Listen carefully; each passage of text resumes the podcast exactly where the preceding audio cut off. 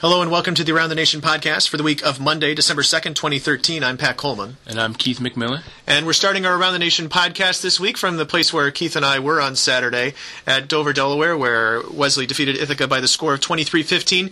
Part of a day, Keith, in which there were a, a lot of first round blowouts, a game here that came down to an onside kick with three minutes left, a final play game uh, that decided the game between Bethel and Wartburg, and then a surprising barn burner at uh, Hampden Sydney and Linfield. But uh, talking first about the game that we witnessed on Saturday, uh, a game in which. Uh, you know, if you've already seen our uh, D3 report, we've talked about this a little bit, but one of the things I really wanted to focus on was how dominant defensively Wesley was, especially against the run, and then later against the pass, as the uh, as the Wolverines ended up sacking Tom Dempsey seven times in the win.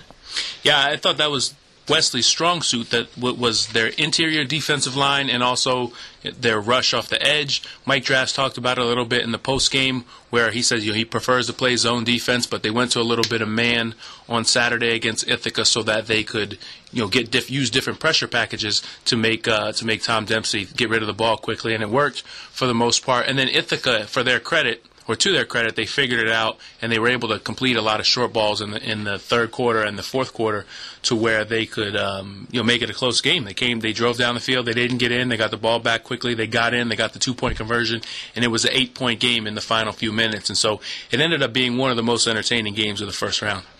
Uh, a lot of Ithaca's offense, uh, other than the uh, the kind of short passing game that uh, Keith just described in the fourth quarter, was uh, kickoff returns. They Had a huge kickoff return to open the game, a 64-yarder that uh, put them within striking distance, and then Wesley came up with a couple of big sacks to knock them back out of field goal range. Sure, and, and really every time Wesley needed a big play in this game, it came up with a sack, and they were they were just the difference between the two teams isn't really all that much when you talk about their skill players, uh, but I thought the difference was really pronounced uh, along that offensive line. I thought I was most impressed with the defensive tackles, but they got a lot of rush and, and they came up with key sacks. And I should note that I said first round earlier, and we are definitely talking about the second round of the playoffs. Indeed. Um, the uh, Ithaca got themselves on the board in the first quarter after uh, Wesley had missed an extra point. Uh, Sam Carney returned uh, the second kickoff of the game, 91 yards for a touchdown. Um, but after that, uh, Wesley did. Uh, first of all, they answered with a field goal. So Stork, who had missed the extra point, got a 35-yard field goal. They got a Jamar Baynard touchdown run off a five-play, 82-yard drive to make it 16-7 at the half, and then they opened the third quarter with I wouldn't say a bruising, but a pretty methodical and a time-crunching drive that ended up uh, taking up the first eight minutes of the uh, of the third quarter. And that was the the touchdown drive that put a little distance between the Wolverines and the Bombers on Saturday. It was a a key drive, obviously, in the game, but it was also, I think, for for momentum purposes, it was big. You know, any any Joe Callahan said this in the post game. You know, the Wesley quarterback, any drive that ends with a touchdown is a good drive. But when you can put it together uh, over the course of eight minutes, I think it is it is really um, good for your for your momentum, and I think it, it helps on in this case for Wesley because. Um, up until that point, they'd really been surviving on big plays and, and, and, stuff that they couldn't sustain. And at that point in the game, it was the first real sustained drive that they'd had. And just a little bit of everything that they did work. They had some uh, nice plays to Baynard. They had a completion to the tight end, uh, George, on, on that drive. They had a, a hit, you know, uh, they used Jeremiah Howe. They, Wesley basically doesn't have one dominant offensive weapon. And especially today, I didn't think uh, they got the ball to Steve Caduso enough. So they mixed it up and they gave it to a lot of their, their good players, and that's one of the reasons why they're advancing. Uh, in fact, uh, they gave to, the ball to Jeremiah Howe in a couple different ways. They've, uh, you know, he came in. Howe came into the afternoon with just nine carries on the season, but over the course of the last couple weeks, they've been using him, you know, a little bit more uh, you know, as a as a fly slot back, basically, for lack of a better term. He goes into motion quite a bit. Sometimes they hand it to him, sometimes they don't. But he was uh, effective both uh, on the sweep and in the passing game. Yeah, basically what it is, if if you have never seen Wesley play, it's it looks like a jet sweep. Someone uh, Howe lines up in the slot, he comes across the formation, and then Callahan is running basically the read option, but he has two two reads. He can give it to Hal going across the formation. He can give it to Baynard straight up the middle, or he can keep it himself uh, if the defensive end crashes. So he only kept it one or two times, but he does it just enough to, to keep the offense honest, and that's something certainly anybody who's watching the game next week out in Alliance will uh, will see a little bit of that from the Wesley offense. Yeah, and that's something that we learned in the post game on Saturday was that uh, th- that was not a, a, predetermined handoff or a predetermined whatever he was going to do with the ball. That it really was a read at the at the uh, at the time of attack. Yeah, and, and then Wesley later in the game they started adding some wrinkles off it. They ran a reverse from that, that jet sweep action or sprint sweep, whatever you want to call it. Um, and, and, so that's sort of the way that Wesley's offense builds over the course of the game, not just over the course of a season, but they add little things to it, and I think that's what makes them tough to defend quickly about Ithaca. I mean, you know, there's a, this is a team, a, a, program that's been down a little bit over the last few years. Um, you know, for example, when uh, Mike Welch won his 150th career game this year, uh, won it against St. John Fisher, that ended a streak of eight consecutive times that they had lost to the Cardinals. Um, does you know? Do we think do we think Ithaca's back on the upswing? Are they you know a, a player again for the next few years at this point? Because they seemed relatively young on offense. I would say so part of the reason is they found a quarterback, and, and they had switched from Phil Newman to Tom Dempsey over the course of the season, and Dempsey played well. He was poised down the stretch. They also had a lot of youth in, at different places. You know, some of their key defensive players were seniors, the the twin defensive ends, and and Will um, Carter, the defensive back. I mean, the linebacker, uh, the, the, graduate student. You know, he won't be back next year. But a lot of the rest of those guys uh, were young guys, and they'll you know, or even if they were juniors, they'll be back next year. So I think they'll be uh, a big player, and, and that was probably one of the big themes of this particular game on Saturday was that we were watching two teams who weren't the perfect ideal team you know, we, we can look at some of the teams in, in this tournament and say maybe North Central or Mary Hardin Baylor, and that's the they have a team that's you know poised to potentially go really deep into this tournament. Uh, maybe to Salem because it's the it's the best. They have their best guys at every position. They're older. Uh, they're very well experienced in that. But I didn't think either of those those teams on Saturday were that at all. Wesley, you know, I just found freshman running back that they they were using in Jamar Baynard. And Callahan is you know in his in his it's week 13 but it's his first season as quarterback. And so both Ithaca and Wesley I think are going to get a lot better from here on out. And whatever they got out of these particular playoffs is something that they can spin forward to next season. Of course, you know when we started recording this podcast, one of the games hadn't even ended yet, and it turned into uh, being turned out to be the barn burner that uh, that we had uh, said it was a few minutes ago in our teaser. That's because at the time we recorded this, uh, the beginning of the podcast, uh, Hampden Sydney was leading Linfield 21 to 10.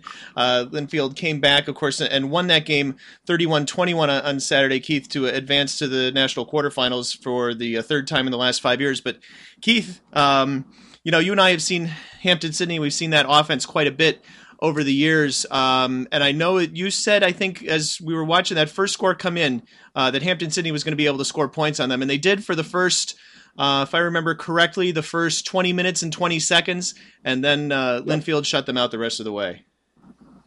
Yeah, and that would have been a major shock to the playoff system, Pat, if they would have been able to sustain that. But I think there's something that happens in the postseason where you're unfamiliar with teams and especially the teams with the really creative offenses. Sometimes it causes a little bit of trouble for a defense, and they may score a touchdown, two touchdowns, or in Hampden Sydney's case, three touchdowns early.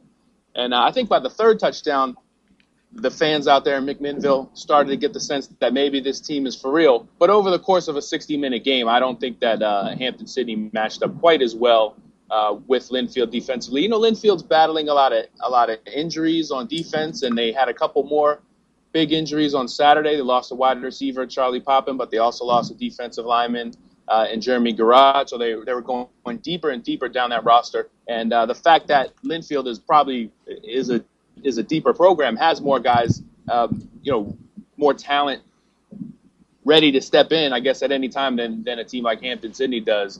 Uh, it, you know, it certainly bore out over the course of the game. There were also a couple of big calls uh, in the second half, or, or, big plays, you might say, that, that went the wrong way uh, for Hampden Sydney. There was a, a fake punt that, uh, you know, if they'd gotten it, would have been a huge play for them and maybe would have re- helped them regain the momentum as they were losing hold of it late in the second half. They uh, the it, the pass was there, but it was incomplete, and so the by them not getting the fake punt, Linfield scores real quickly after that. Hampden Sydney actually leads going into the fourth quarter. Linfield scores on the first play of the fourth quarter, and, and it was all Linfield from there. I thought that that changed the momentum a lot.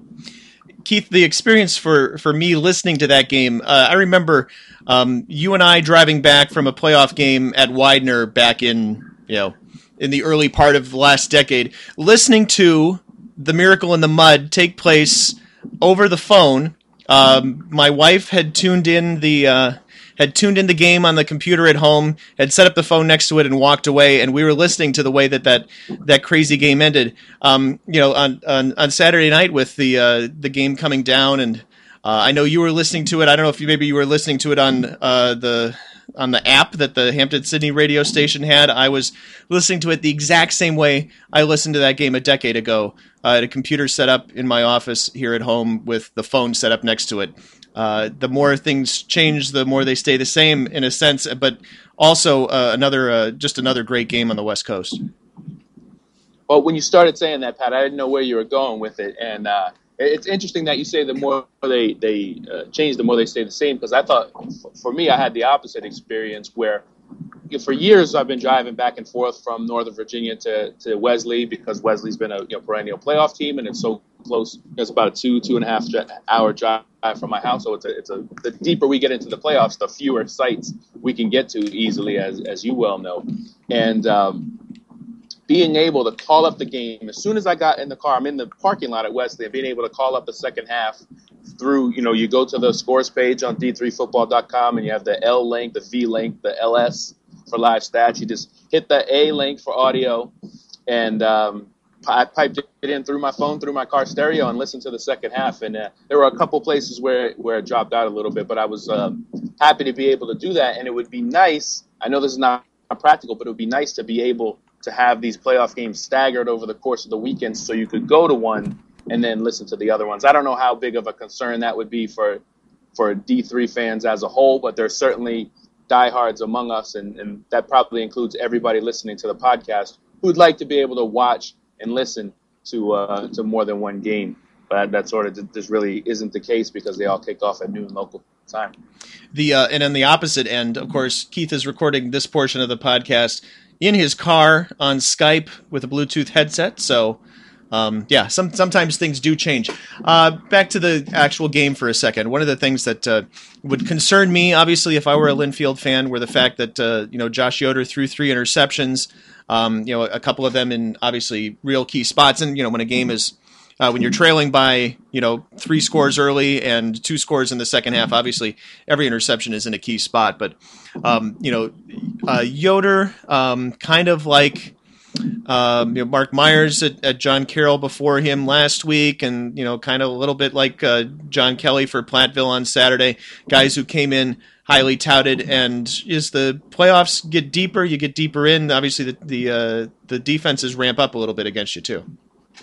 Absolutely, but the the comments that I read on on Twitter during the first half of that game, as we were wrapping things up at Wesley, were that uh, that Yoder was was maybe feeling the pressure a little bit and trying to force it um, rather than letting the game come to him. And over the, especially when you're the better team, you're the team that's at home, you're the one that's expected to win. Even if you get down early, and 21-3 is certainly a significant deficit. There's no guarantee that you can come back from that.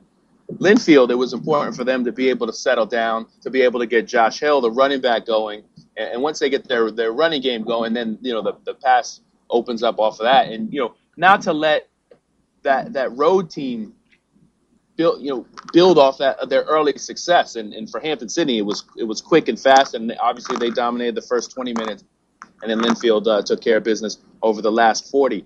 If I were a, a Wildcats fan, though, I, I don't know if I'd be so concerned because I think if as you look across this bracket here, and Pat, I know we're going to talk about just every all uh, eight of the games from Saturday. As you look across this bracket, I don't think there's a there, there are two teams that haven't struggled. That's Mary Hardin, Baylor, and North Central. But you look at the other dominant teams across the country, and they've all had portions of games so far in these playoffs where they've struggled. Whitewater didn't really get going against St. Norbert in the first round until about the third quarter. You look at Mount Union, back and forth with Wittenberg for a quarter and a half. Washington and Jefferson game was close for the first half, and then both games Mount Union dominated in the second half. and I actually got a chance to watch a bunch of that on uh, on Sports Time Ohio last night. So so I think there are teams across the country, dominant teams that have had that have struggled for portions of playoff games, and I'm not sure if I would I would be so concerned about Josh Yoder pressing a little bit or Linfield struggling of a game because they were able to exercise their dominance over the, the finish of it. So they, obviously, yeah, there were a couple teams, only a couple teams that haven't struggled.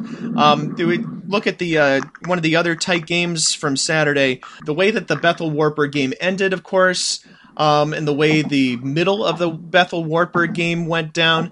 Um, I want to go back to a point that um, was a little bit. Uh, it was a little bit contentious, shall we say?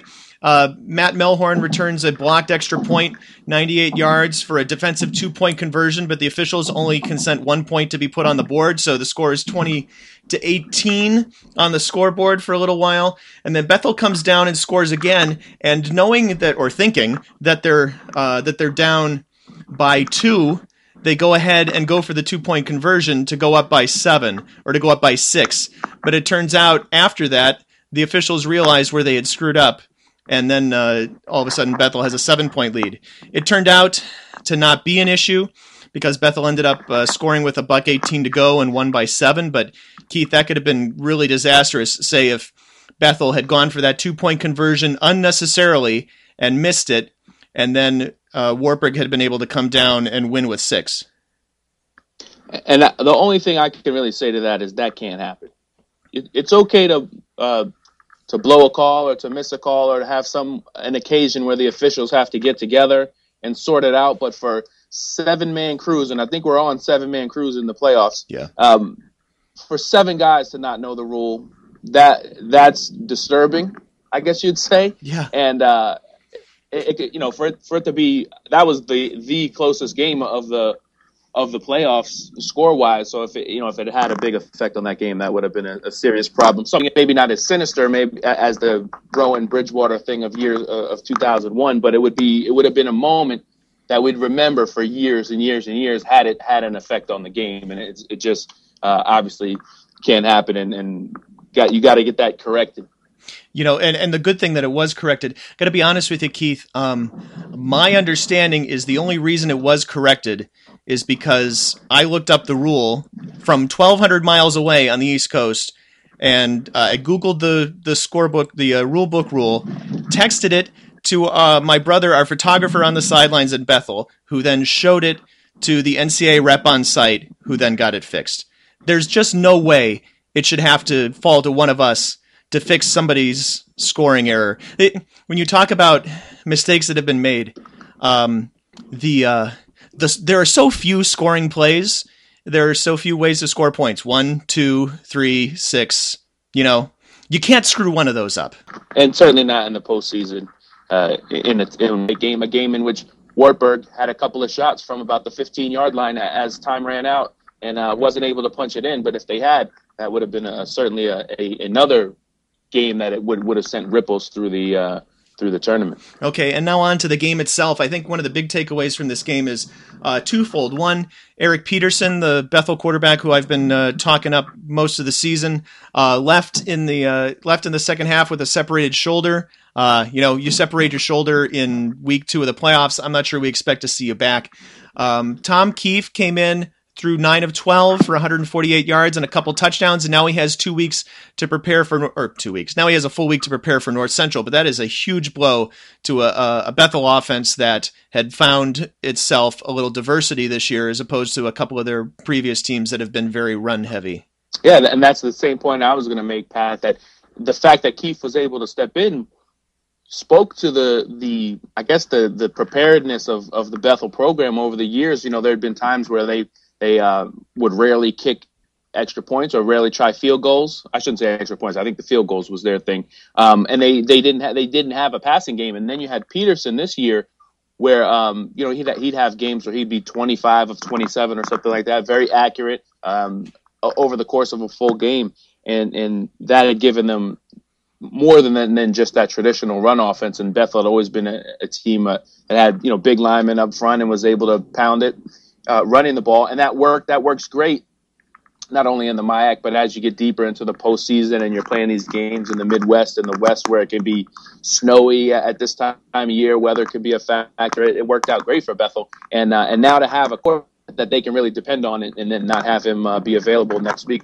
for North Central in a game where I think Bethel's really going to need to score some points. I, I don't think there's a, a hope of, of shutting North Central's offense completely down. Um, it's going to be a tough challenge for Keith, but he was up to the challenge in the in the second half against Wartburg. One of the things that I saw and that I read uh, about this game over the course of the you know the past 24 hours or so is uh, Steve Johnson, the Bethel coach, talking about Keith. Keith being a guy who's a senior who you know was beaten out by a younger guy. Uh, in a lot of cases, you know, if you're a you know a, a, senior quarterback and you're destined to you know ride the pine potentially for the rest of your career sometimes those guys give up. Sometimes those guys leave the program. Sometimes those guys you know just don't necessarily work hard to get better. But um, uh, johnson and the bethel people really praised how much uh, Keith has continued to work and, and get better over the past year plus that he's not been the, not been playing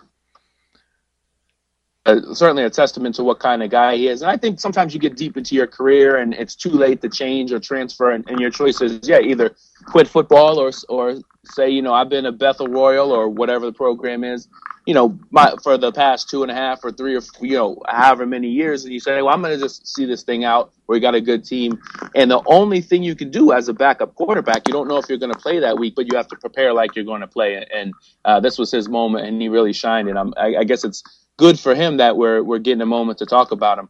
And now he has a week uh, where he's going to prepare like the starter. So they faced North Central. Uh, North Central really did not uh, did not have too many problems with Whitewater, key, or or sorry, with Platteville. Um, you know, I came into this game. I think uh, most of us thought that this was going to be a shootout, a pretty back and forth type of game.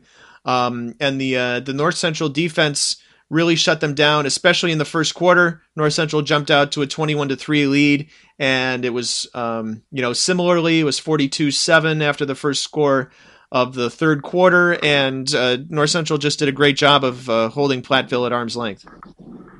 Yeah, well, North Central puts a lot of pressure on on teams with that offense, and I, I can't even think of a time this season when I've talked about North Central's defense, and that's not to say they're bad on defense, but it's the offense I think that stirs the drink for them because it's first of all it's, it's diverse in what they're what they're able to run. They're they have a quarterback in Spencer Stanek who can throw and he can execute the read option, uh, but they also speed up their offense. They they basically they're not huddling. They're calling the plays at, at the line. And uh, they're able to move at a tempo that puts a lot of pressure on the defense. And again, we go back to the point that we made a few minutes ago, where in the postseason, you get a couple tapes, but it's the first time you've seen a team. And if and to see an up tempo offense at live speed, it takes a quarter or two quarters for you to do those two quarters, and you've already given up 42 points. It puts a lot of pressure on your offense, obviously.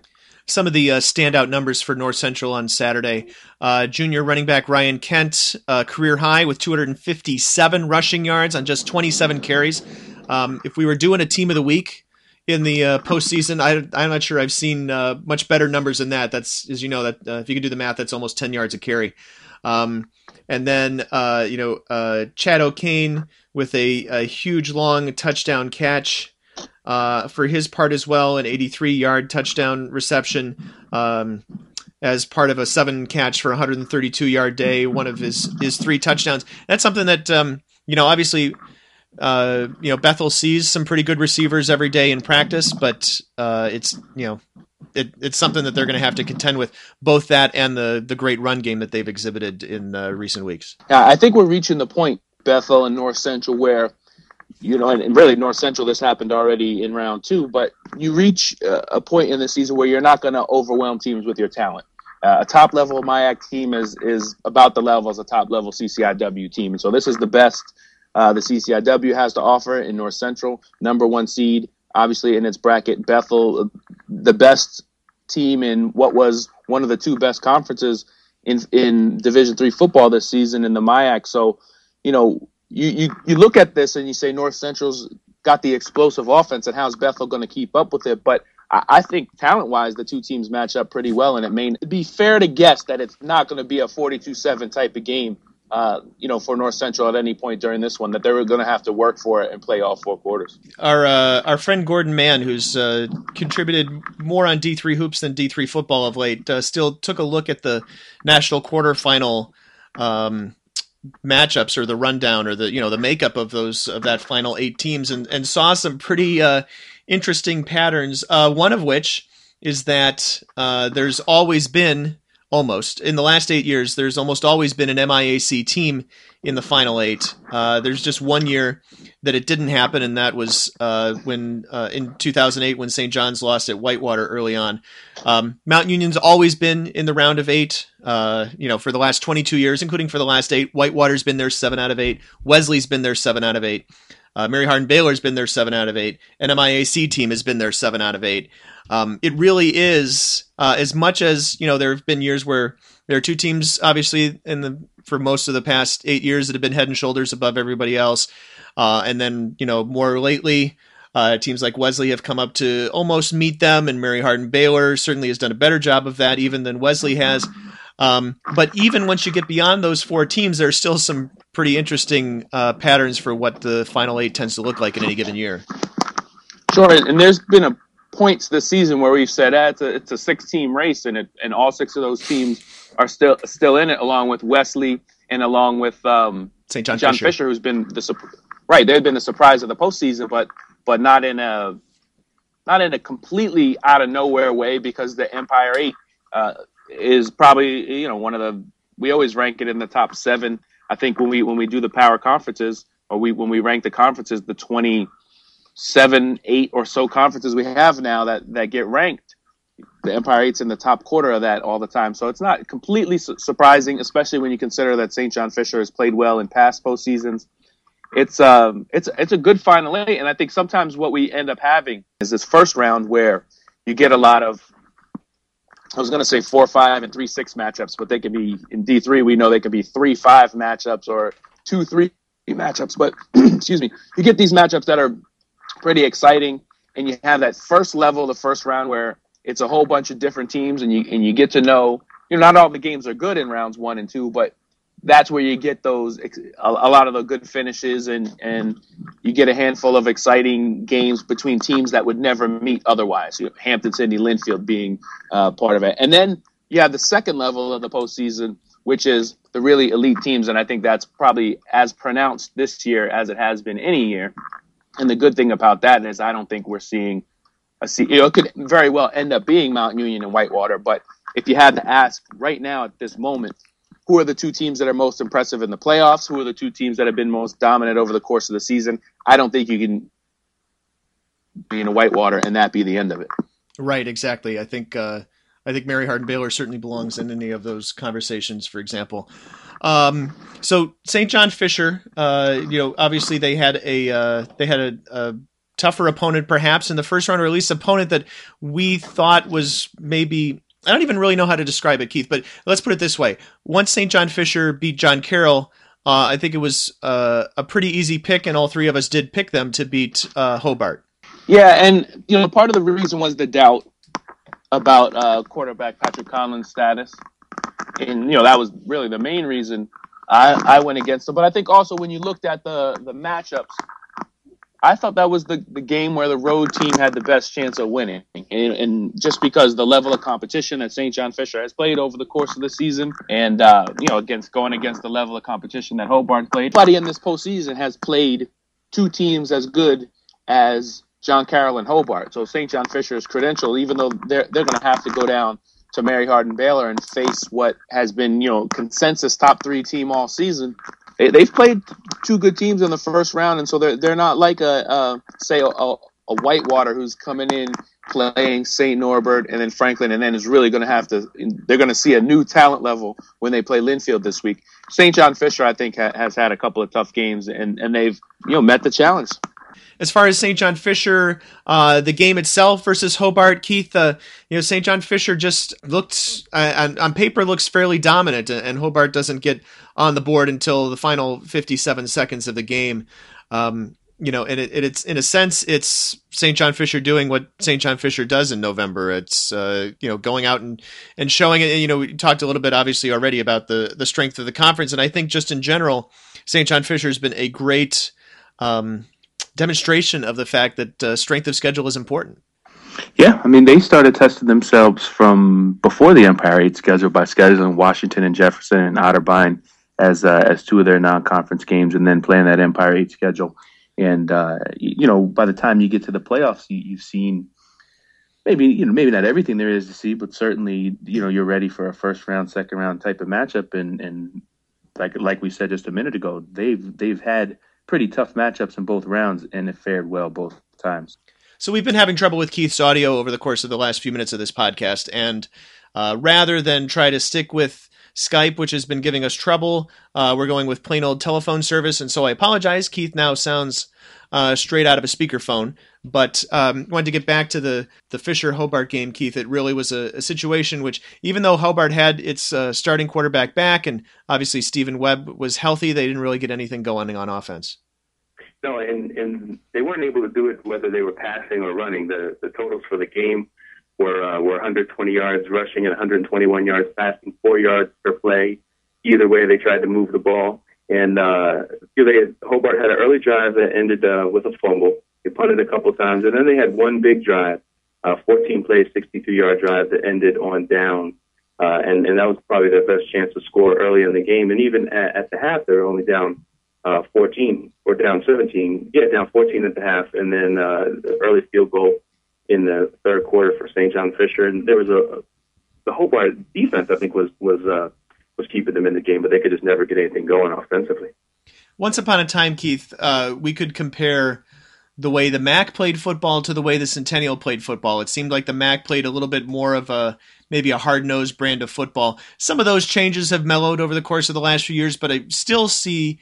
Uh, I still feel like that comparison might be valid for the Empire Eight versus the Liberty League. I think the results bear that out. Just as you go into the postseason, whether it's times that that the Empire Eight and the League meet head to head, or just which which league uh, from up, you know comprised mostly of upstate New York teams has a uh, has a team standing longer, it tends to be the Empire Eight. Moving on to the Rowan Mary Hardin Baylor game. Um, like we've seen happen in a lot of cases, the team that gets the ball first, even if they're the underdog, does manage to come down and score. Uh, Rowan did so uh, uh, with a 51 yard drive in the first 343 of the game. Extra point kick was blocked, and it was basically all Mary Hardin Baylor from there. And, and that's been the formula for every Mary Hardin Baylor game, uh, pretty much this entire season. They, there have been a couple times where where teams have put some points on the board against them in the second half, but they've almost always overwhelmed from the start you go back to that Wesley game that you saw early in the season, and Wesley and Rowan played a close game, so you might expect them to play similar games against Mary Hardin Baylor. But right now, I think the first two games of the postseason have shown that Mary Hardin Baylor is, is certainly head and shoulders above Redlands and Rowan. And, and I don't know if Rowan came in expecting that. You remember uh, during the week back there with that, that quote where well, we played tough teams all year, teams like Mary Hardin Baylor all year. Well, you have Rowan had played tough teams in in a, a different sense. But Mary Hardin Baylor is certainly by far the best one they faced, and uh, there was no doubt about it on Saturday. Yeah, I mean, you know, so someone on. I remember if it was comments on the blog or comments on uh, one of the one of our stories this week. Uh, tried to make that case, um, and my response back to them was, "Well, the best team that Rowan has played is Wesley, and Wesley was basically never on the field against Mary Hardin Baylor. They uh, they really got trounced.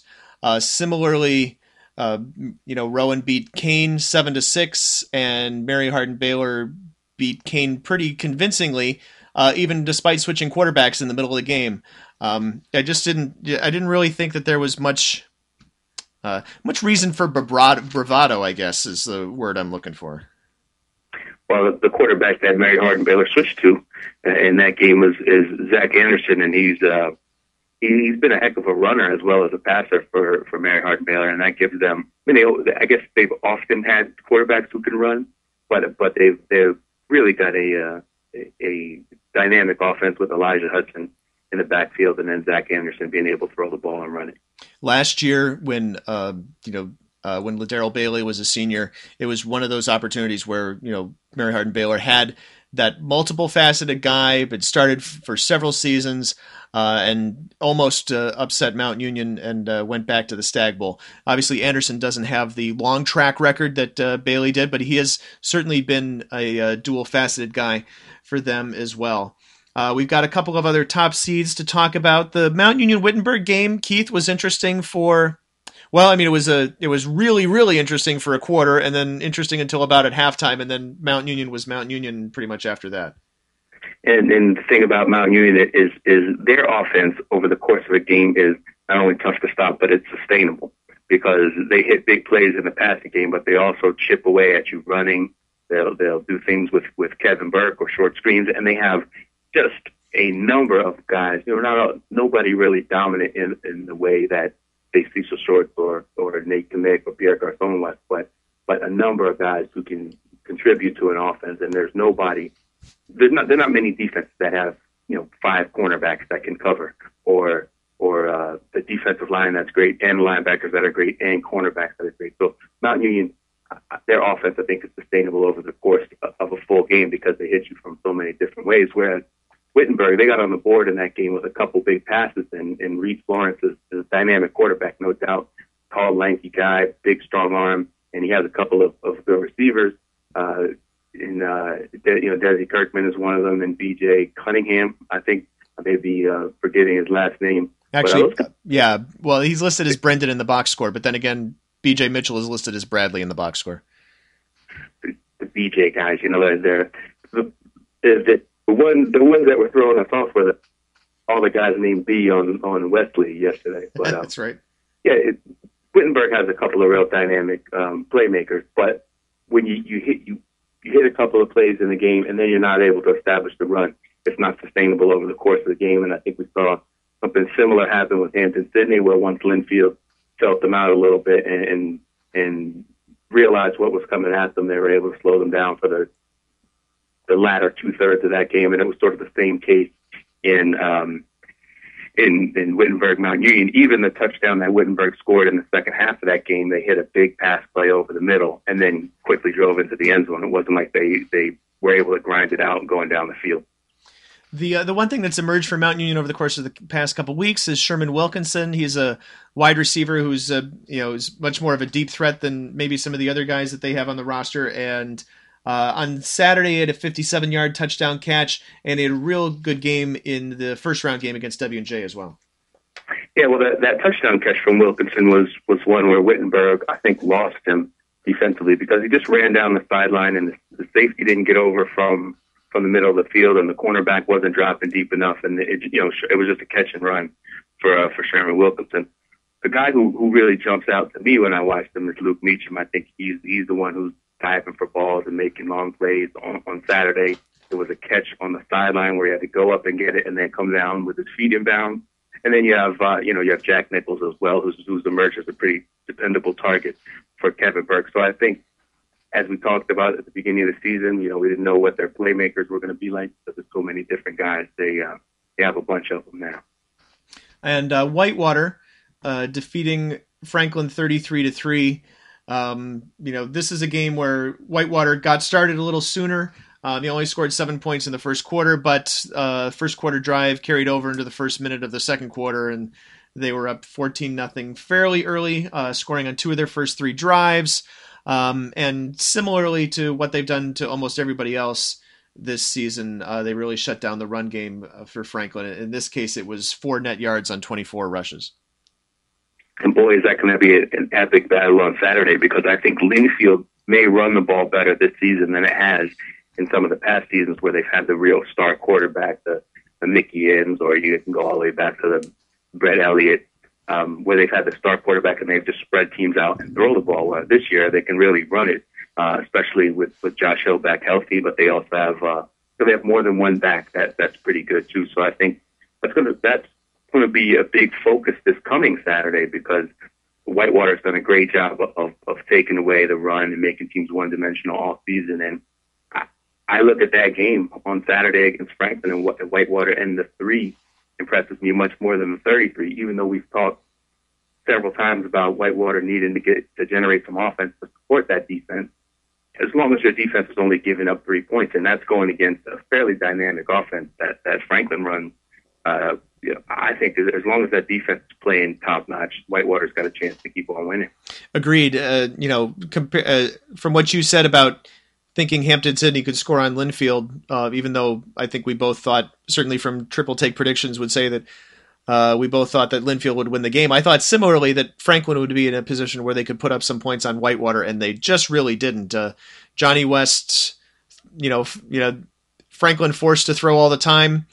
33 of 63 passing, got picked off three times, and just you know they put up some they put up some offense. Obviously, you know total offense they actually outgained Whitewater 301 to 293, but uh, one dimensional and couldn't get in the end zone. Well, and you, and you mentioned those turnovers, Pat. Those those are big. A guy can go up and down the field, but if those picks come in key situations, and your your defense is, is able to make somebody one dimensional and generate some turnovers, that could be a big factor in the game. And that's something that we didn't mention when we talked about St. John Fisher and Hobart. You know, St. John Fisher got 17 points off Hobart turnovers, and if you're able to to, to spot teams that much in the postseason, or if your defense is, is not just you dynamic against one facet of the offense, but also generated turnovers, you put your offense in real good shape. We're going to talk a lot more about uh, these four quarterfinal matchups throughout the course of the week. And of course, you can find our predictions for the scores of those games in Triple Take on Friday morning. But I thought maybe we'd spend a couple minutes just to talk about each one of these a little bit. Um, just because, you know, we, I really think uh, we have. Uh, we have a, a, potential for some really fantastic games here. Uh, so Wesley goes to Mount Union, Bethel hosts North Central, Linfield goes to Whitewater, and Mary Hardin Baylor hosts St. John Fisher. Um, that's probably the the game that's most on the fence for me as to whether it's going to be whether it can be a knockdown drag out game. It, it seems like you know that um, you know we talk about the the usual sp- suspects. The team from the East that gets this far, that gets to the quarterfinals, in most cases has um, has gotten its bell rung in that final uh, in that final time around. Uh, you know, Hobart uh, and St. John Fisher by St. Thomas the past couple years. Widener, of course, by Mount Union, although you know not unusual for Mount Union to do that to somebody. Uh, Salisbury to Whitewater. Uh, you go back further, uh, Alfred and Albright and Cortland State and St. John Fisher uh, all lost to Mount Union as well. Um, it seems like you, you got. I have to worry about in the back of my mind that that being another situation coming up on Saturday. Yeah, certainly, I mean it's it's not something that uh, that that's out of the realm of possibility. St. John Fisher going down to Texas and playing in that big stadium where where now they've got a rowdy home atmosphere where before they were playing in sort of a wide open high school stadium. But but you got to give St. John Fisher credit because they went up to Cleveland and won. They they beat St. John, uh, being John Carroll on the road. They beat Hobart on the road. So I don't know if they're going to be shaken by having to play a road game. I think the big thing is just being able to match that talent level, and, and it, it seems to happen every year, as you mentioned, Pat. When the the further these uh, Eastern team gets into the playoffs, you get up against one of these real elite teams, and they just happen to all be based in the Midwest and West at this point. I don't think there's anything to the, the geography necessarily to say football in Wisconsin is better than football in New York. It's just that the dominant programs right now uh, all happen to be in different regions, and it's been that way for 15 or 20 years in D3. And, and it's another chance for for St. John Fisher to break through for someone from the East, but um, they, they couldn't have drawn, I guess, a worse matchup because Mary Hardin Baylor is uh, is pretty darn tough this season. The Wesley Mount Union game. So I picture in the I, I, picture this game maybe starting out like the Mount Union Wittenberg game did, and then I think that you know Wesley uh, had obviously quite a deal of success running the ball on Saturday against Ithaca. They had some good push up front. Um, you know, had a lot of uh, holes to run through for Jamar Baynard, but you know going against a, a, much tougher defensive unit, I'm not sure how much that will be evident. Well, the, the one thing that, that stands out to me, I think, for for Wesley is that they're they're playing with nothing to lose, and they have been playing with nothing to lose for the past several weeks since they lost their second game during the regular season and thinking maybe they're out of the playoffs, and and they're going to go up there and not have the pressure that they've had the past two trips to Alliance, where their, their program is feeling like it's, it's ready to break through to Salem, and this is the year. This is our best team. This is not the best Wesley team. It's not the best Mount Union team either. But for for Wesley to go, you know, to have a chance, they have to they have to sort of believe in themselves and uh, and go out there and be loose. And I, I think actually this is the type of team that's not going to put the pressure on themselves to think that that that they have to beat Union. And I think I think there was a time when they ran up against Whitewater and they ran up against Mount Union a couple years in the postseason where they felt like you know they put a lot of pressure on themselves in these games. So they're going to go out there, they'll play loose. I think they have a real nice defensive line. We saw that on Saturday against Ithaca, and certainly playing Mount Union is going to be another step above, especially when I sit and watch these Mount Union games and the, the clean pocket that Kevin Burke has to work from. You know, for for Wesley to have a chance, they're going to have to disrupt that. We heard Mike Drass talk in the post game on Saturday about how you can't treat this game against Mount Union as the Stag Bowl because it's really not. Yeah, it's true. I, I don't know if you were if you had more that you were going to going to add to that, but you're right. I think there were times for for Wesley where they put all their marbles um, into winning, you know, in a in a quarterfinal or a semifinal round, and um, it, they they won't have that pressure necessarily this year because they they this is not the this is not that team for them. They're young. They you know they, they've got a, a quarterback that they've had all season, but Jamar Baynard, as you talked about, a freshman who stepped in. They're young on the offensive line. A lot of the guys they just don't have too many seniors in key roles, and they've been beaten and battered all season, but they keep on getting up and, and advancing another round. So uh, for whatever that's worth, they'll they'll go out there and, and play loose. And this is the type of Mount Union team that they actually have a chance against. Um, as opposed, I mean, I guess the the other Wesley teams were much better Wesley teams, but they're also facing much better Mount Union teams. So, well, uh, th- that could be it could get interesting, or it could be you know at the typical quarterfinal round game for Mount Union. We talked about the North Central Bethel game a little bit already. Um, you know, we're not expecting Eric Peterson to uh, to play quarterback for Bethel. Uh, we you know, mentioned that um, you know we need uh, about Bethel going up and down the field, et cetera, being uh, having to hang with North Central a little bit. Not that North Central is going to put up 52 points. Is there anything else that we need to say about this game uh, other than what we're going to write later in the week? Yeah, I think that's. I was going to say the same thing. That this is one of the ones we'll have to think about and learn about more during the week because right now the storyline is okay. North Central has this dynamic offense. Nobody slows them down. They've played only CCIW and WIAC teams all season. They haven't. so they haven't built this resume against anybody that we consider weak. You, you go into Bethel. What is Bethel going to do to to slow them down a little bit? You know, if Bethel can keep this game in the 20s 30s, maybe they have a chance. But if but if they let North Central get going offensively, uh, you know, if they're able to run the ball with Ryan Kent and throw it all over the field, it could get could be trouble, and it could be the first number one seed to bite the dust in this tournament. And North Central did play Albion in the first round, but I'm not sure that they burnished their reputation based on uh, that 63 to seven walkover in the first round. And then we get to the game, which you know, uh, from all indications, uh, should be maybe the best game of the four uh, between Whitewater and Linfield, with Linfield going to Whitewater. And, you know, obviously these teams have engaged in a couple of classic battles before. In 2005, a real high scoring game. A few years later on, a really low scoring game in the national semifinals. Um, and you know that they're going to be, um, you know, looking forward to lacing them up against each other once again. Sure, and, and this one, this one may be the story of, of which defense plays better because Whitewater is, is a little bit limited offensively this season. It's just they don't have the dynamic playmakers that some of their great teams have had. And uh, Linfield's defense has been great for most of the season, but needs to to get off to a better start than they did against Hampden-Sydney.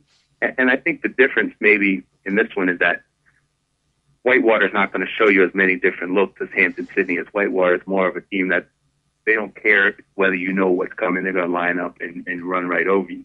And so for Linfield, there'll be maybe a little bit less thinking going on out there for the defense, a little bit less feeling out early on. And this is a game where they'll have to use their physicality. And, and to be honest, they may miss some of those defensive linemen that they've lost over the course of the season. And uh, in, in Brennan Highland, the great defensive end, Tyler Steele, defensive tackle, and uh, you know I don't know Jeremy uh, Gerard's status, but if he's able to come back, that would certainly help them because this is the, the point in the season where you may start to miss those guys, those, that real physical presence up front that can go man for man with Whitewater. one of the other things that uh, came out way back at the beginning of last week, for those of you who uh, can remember anything through the tryptophan haze that is uh, Thanksgiving, was the uh, 10 finalists for the Gagliardi Trophy, or the um, the, the yeah 10 finalists even though there's a final four later we they still haven't come up with a, a different name or a better name to talk about these guys. Um, you know as a reminder the Gagliardi trophy and for those of you who have never heard John Gagliardi's last name pronounce it yeah that's John Gagliardi G-A-G-L-I-A-R-D-I the uh, trophy given to, as I like to put it, the top all-around student athlete in Division three football because it takes into account football prowess as well as academics and community service, which is why sometimes uh, some of the people who uh, aren't on the finalist list aren't on the finalist list, or maybe weren't even nominated, and we don't know a whole lot of details about uh, anybody who wasn't on the list. So, uh, but we do know about these ten guys: uh, Kevin Burke of Mount Union, um, who you know obviously we mentioned multiple times over the course of the season. Uh, Graham Craig at LaGrange, Austin Damashki of Concordia, Wisconsin, McCallum Foote of Middlebury, Cole Klotz, the Whitewater linebacker, Kyle Linville, receiver at Franklin, Octavius McCoy, running back from Western Connecticut State, Adham Talaat, the senior defensive end of Gallaudet, Keith Welch, senior quarterback from Lewis and Clark, and Eric Westerberg, a linebacker, senior from Augustana. Um, you know, Keith, obviously our ballots aren't due for another week. Uh, there are a couple of guys still playing um, in Klotz and Burke, and uh, I'm not sure if any of if either of those can either of those guys can do anything in the final week to really influence the spot on the ballot. But your general thoughts about this uh, candidate class here?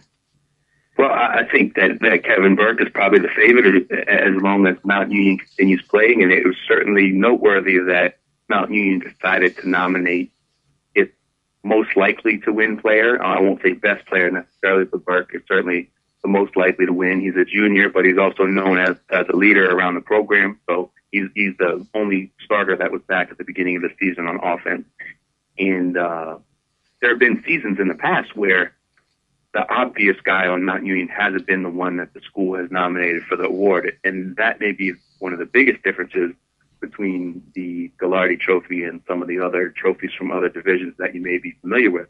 The, it starts at the school nominating the guy. Then it goes to the the uh, the, the J Club, the committee that that helps pick um, the the Gagliardi Trophy. And then w- when it gets to us, the voters, we're just down to these final ten. These are the guys that they're working with.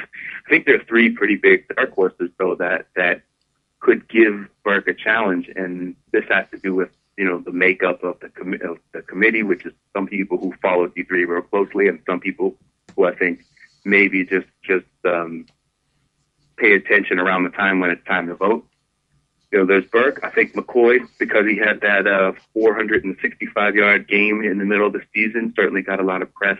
And uh, it wasn't a it wasn't a fluke game because we, as we mentioned on previous podcasts, he'd had big games before during the season, so his total season numbers will be pretty big. Only nine games for Western Connecticut, so they aren't as big as possible. But that's uh, that's one reason I think Adham Talaat, somebody who's getting some recognition as a potential NFL prospect. I think you have the the, the story with uh, Gallaudet and and people getting to know that program and, and that school, what it stands for and what it is. I think that is something that may sway some voters.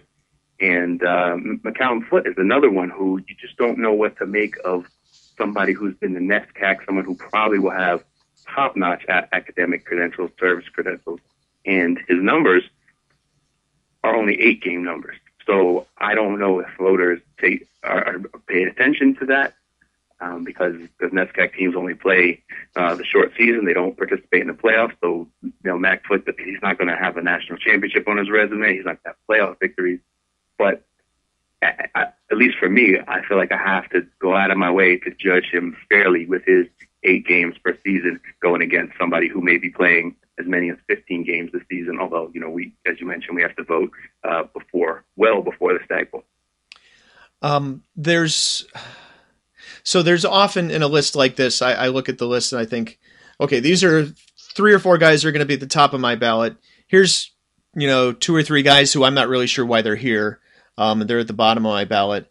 Um, I have said this, and I I know that I've said this to you in email, but we haven't talked about it. Um, you know, there's a guy on this list who doesn't have any Division three academic credentials whatsoever. Uh, Graham Craig, who transferred in, he started his uh, career at Morehead State, a D1 FCS school. Last year, he played at Valdosta State. This year, he transferred to LaGrange. You know, he has never had a Division three report card. I just didn't really know what to make of that, and I think I'm actually going to leave that last spot on my ballot blank. And for me, that would be a first. There's no, there's never been a a time where I just thought that he doesn't even meet this year as a junior doesn't meet the basic requirements. And that's an interesting personal decision too, and, and I don't think that you you definitely rule out somebody who's transferred in. You know, McCallum Foote started at Brown. Um, there there have been other players who who become great Division three players that started somewhere else. So it's not just that, but but you're saying that he hasn't even um, done a, a full semester of academics, and so if you consider this a three pronged award, you have to be great at football, great at in the classroom in D three, and uh, also someone who has service credentials in the community. Well, well, he maybe is missing that middle one. Uh, the, the know, reason, think, yeah, the reason why I think this it goes back to um, we uh, back in 2004 when Linfield was making a run to the national championship behind Brett Elliott, and they chose not to nominate him because for that very reason. That was the reason that was uh, described to me because I asked the question because he's a guy who was, you know, I don't even remember we had if we had an offensive player of the year um, award that year if we'd started it at that point, but he would have been a, a shoe in for for that uh, for that honor. And quarterbacks do well in these kind of uh, in these kind of overall national uh, awards. And they said it was basically because he had had no academic track record whatsoever in Division three. Yeah, but but the counterpoint to that is, and the the Larry Trophy Committee always stresses this, that it's a it's a football award first, and you should consider the service and the academic credentials, but give it to the best player. And so, in this case, I I don't even know if if that's necessarily. Um, I, I don't think he's somebody that that w- would have a great chance at winning it anyway, except for the fact that uh, LaGrange was one of the top passing offenses in the country pretty much um, the entire season, and, and quarterbacks, as you mentioned, do well in these type of awards. But I think when you really uh, get down to to the intangibles, you certainly have some other guys on the board, the ones I mentioned, who have a, a pretty good chance at, at, being the nominee. Of course, it's award season in a lot of cases too, not just for the Gagliardi Trophy. The uh, D3Football.com All Region nominations deadline passed Sunday night. Um, however, on Monday uh, of this week, every year, what we do is we send an email out to all the conferences uh, asking them to please double check everybody who's on this list against your all conference team. And if you think there's somebody who ought to be nominated, could you please follow up with that school? So today is kind of a, a built in dead day. We do that so we can try to get as many worthy players nominated as possible. There's always a uh, possibility of someone falling through the cracks. But we had, I think, more than 900 players nominated last year, and we were uh, looking like we could probably get that uh, again this season. And so, just a reminder, um, you know, if uh, if if you're a coach listening to this, I know a lot of our uh, listenership is coaches. Um, you know, be nice to your SID. They've probably already done this. Uh, you know, 75% of them probably already have. It might be worth asking the question just to double check. Um, and if you're a fan, this is not your area. Don't go bugging your SID. That's not what uh, that's not what we're here to, to to ask you to do. But Keith, it's uh, it's always a it's always a fun time to sit down then and try to figure out you know when we're voting on these things how to rank ten linebackers out of. We always get more linebackers nominated than anybody else, and then quarterbacks, and then running backs and wide receivers, and we never get enough tight ends, defensive tackles, um, and punters. Centers. Center. Oh yeah, uh, centers and guards yeah. Lots of lots of tackles on offense, or a good number of tackles on offense, but not as many of those interior linemen either. Yeah, I mean, my favorite the the process. I don't know if fun is the word I would use because it, it takes so much time going combing through all this stuff and then comparing the differences. Whether it's somebody who has fewer games than someone else, or someone that missed time injury, or there's all these intangibles. But but I, I just like that the process takes opinions into account of people who saw games during the course of the year across the country. And so the voters and, and all regions feeds up into all Americans. So it comes from people who really paid close attention to D3 this season. Indeed. So keep an eye out for that. We should have the uh, all region list usually published Um, well, actually, of course, the voting process continues through next Sunday, so don't look for them this week. Look for them the following week, and then, of course, as always, we will announce the uh, names of the players on the 2013 D3Football.com All American team on our pregame show, which should start somewhere around uh, two o'clock in the afternoon. No, okay, more like five on game day, uh, December 20th in uh, Salem, Virginia. So uh, just to be mindful of that. Uh, it's last chance day for that on Monday for those nominations. Uh, we still accept play of the week nominations. Uh, I'm hoping that you know the the uh, broadcast that we produced had a pretty spectacular play. I'd like to see nominated. Hint, hint, um, Dave. So um, also we have a um, we have a nomination already from Linfield. There were, you know, some there were some games out there from people and, and schools who tend to provide video. So hopefully we get some of those. Hopefully we see the uh, the Bethel one point slash two point defensive conversion um, play nominated, that sort of thing. Uh, still by the end of the day on Monday, 5 p.m. Eastern is when we like to see those. Uh, and we will have more Road to Salem features uh, throughout the course of the week and uh, get you ready for our predictions on Friday and then the national quarterfinals on a Saturday. So for Keith McMillan, I'm Pat Coleman. That's the Around the Nation podcast.